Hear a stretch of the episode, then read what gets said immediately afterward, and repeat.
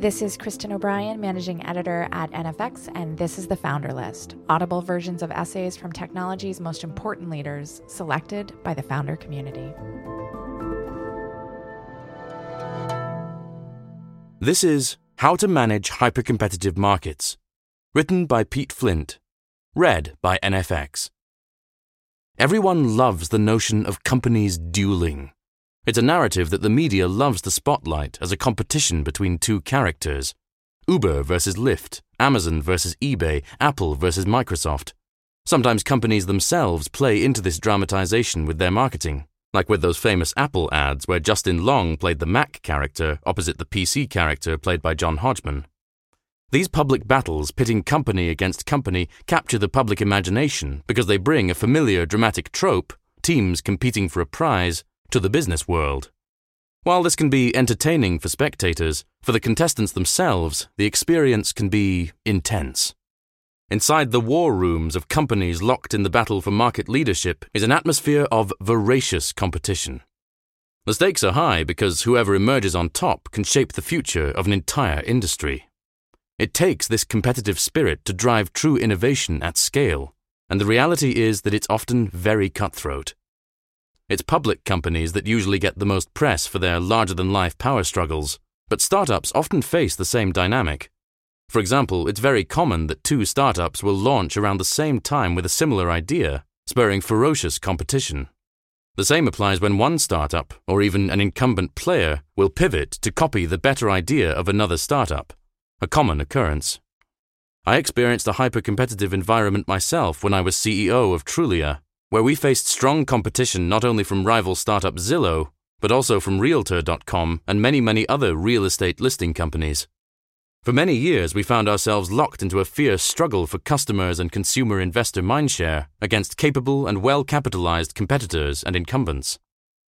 Companies dealing with this kind of hyper competition are often operating in a market where, in our NFX parlance, defensibility's asymptote. In other words, there's a lack of meaningful differentiation between the competing parties and low switching costs, leading to a high occurrence of multi tenanting. If you're a founder operating in that kind of competitive atmosphere, there's one thing on your mind how do you emerge on top?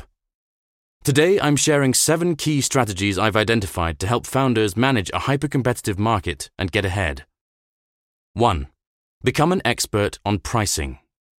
In a hyper competitive market, your number one priority is to escape the trap of having a commoditized product.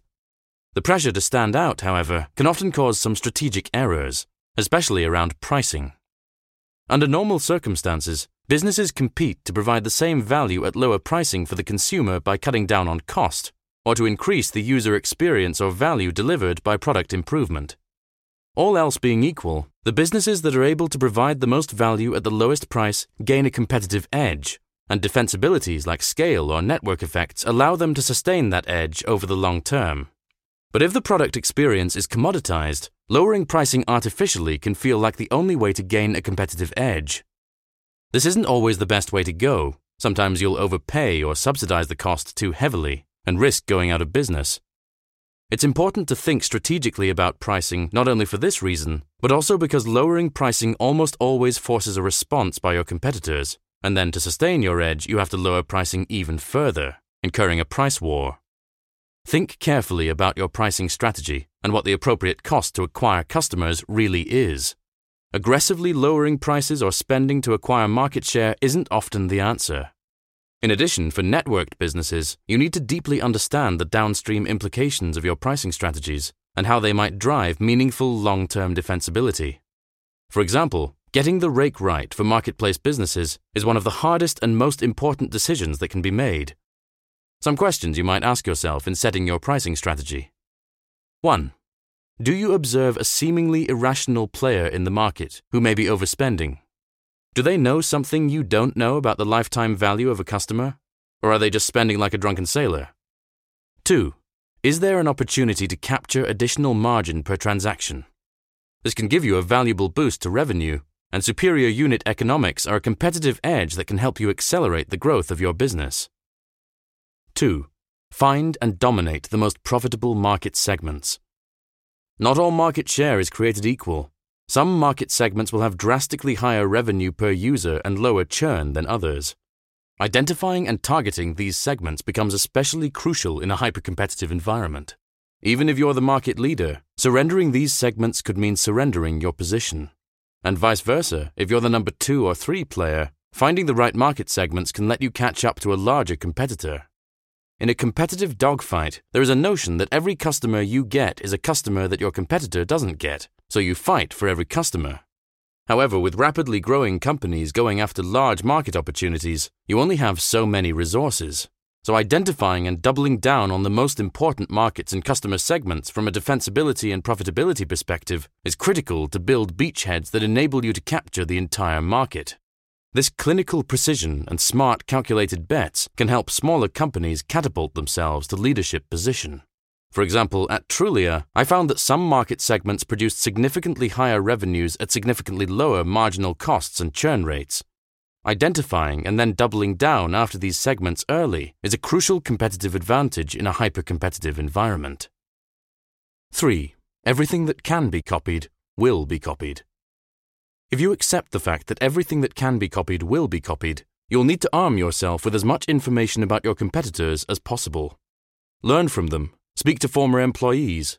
Do your homework on the history of the market. Know what's already been tried.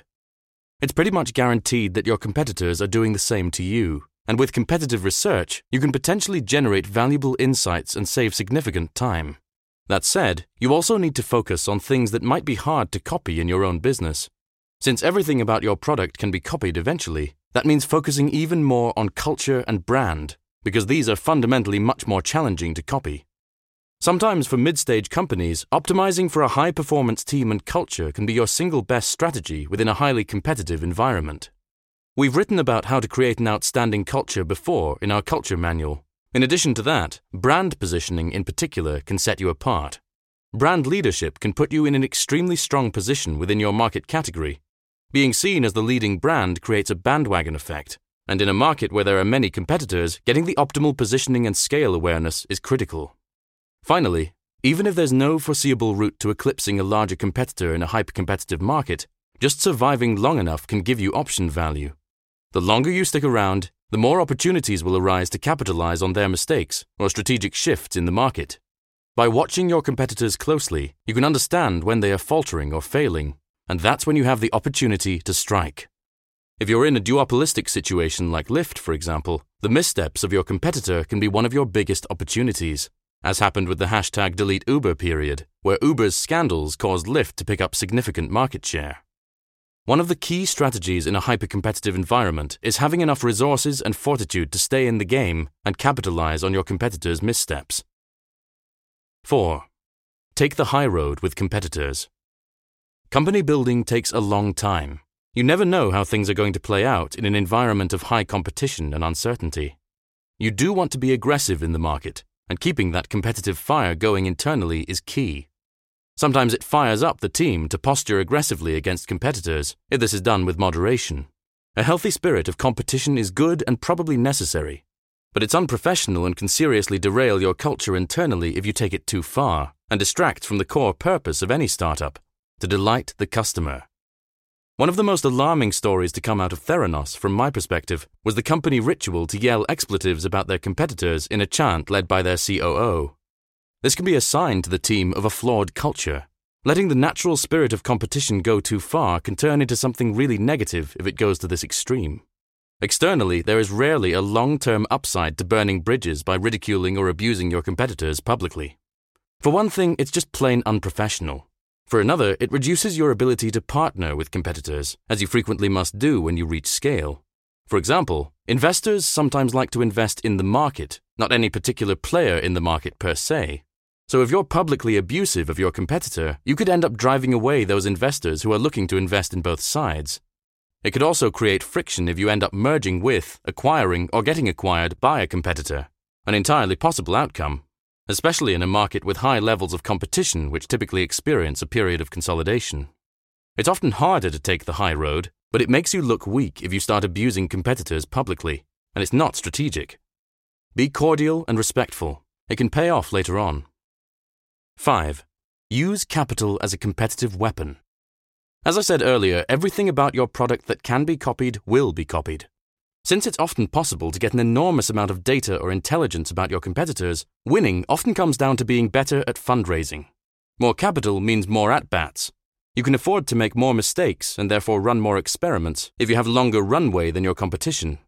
Capital can also be used as a blitzscaling technique to capture a disproportionate share of the market early on, which can become an escalating advantage. The danger of a capital advantage is that you can't rest on your laurels and lose your frugality, which is the hallmark of a great startup. Thoughtful use of capital is an advantage if you can use it to build brand and gain market share in the most profitable segments. But there are also many familiar horror stories of startups raising huge rounds and going on to squander it, either because of complacency or because they're in business for the wrong reasons.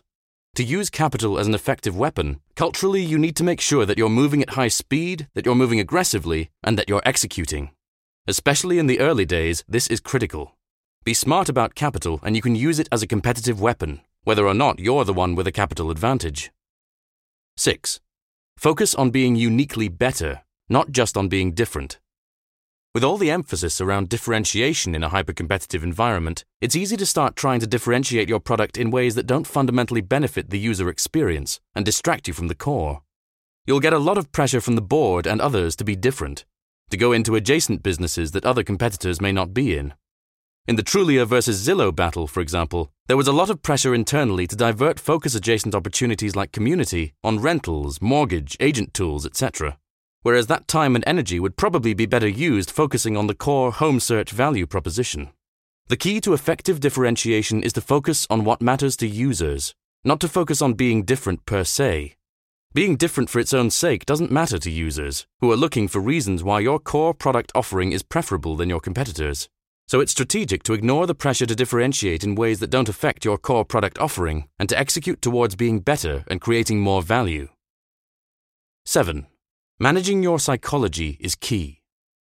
As a founder in a hyper-competitive market, managing your own psychology is also an important challenge.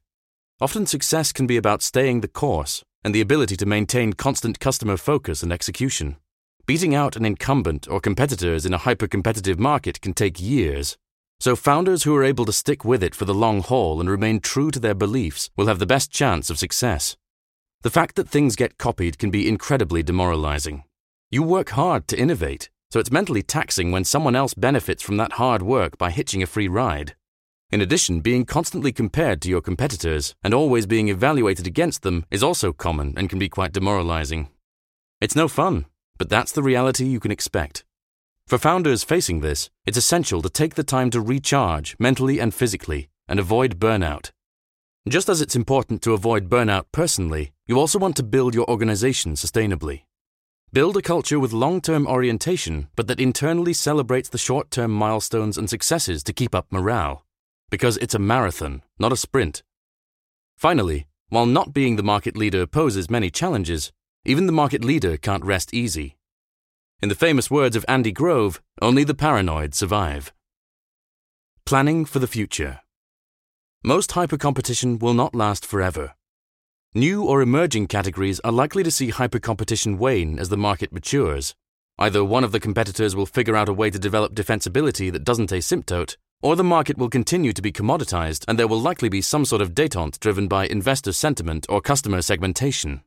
If it ends in the second option, you want to be the leader before that happens, because when detente comes, whatever territory you've already captured tends to get locked in. Hypercompetitive markets are tricky to navigate, but understanding the dynamics and having the right approach can make a big difference in outcome. If you're a startup looking to enter a hypercompetitive category and you think you have a path to emerging on top, we'd love to hear from you below. For more audio essays from the people who've built companies like Instacart, Facebook, Trello, HubSpot, and Dropbox, visit the founder list at nfx.com or subscribe to the NFX podcast at podcast.nfx.com or wherever you get your podcasts.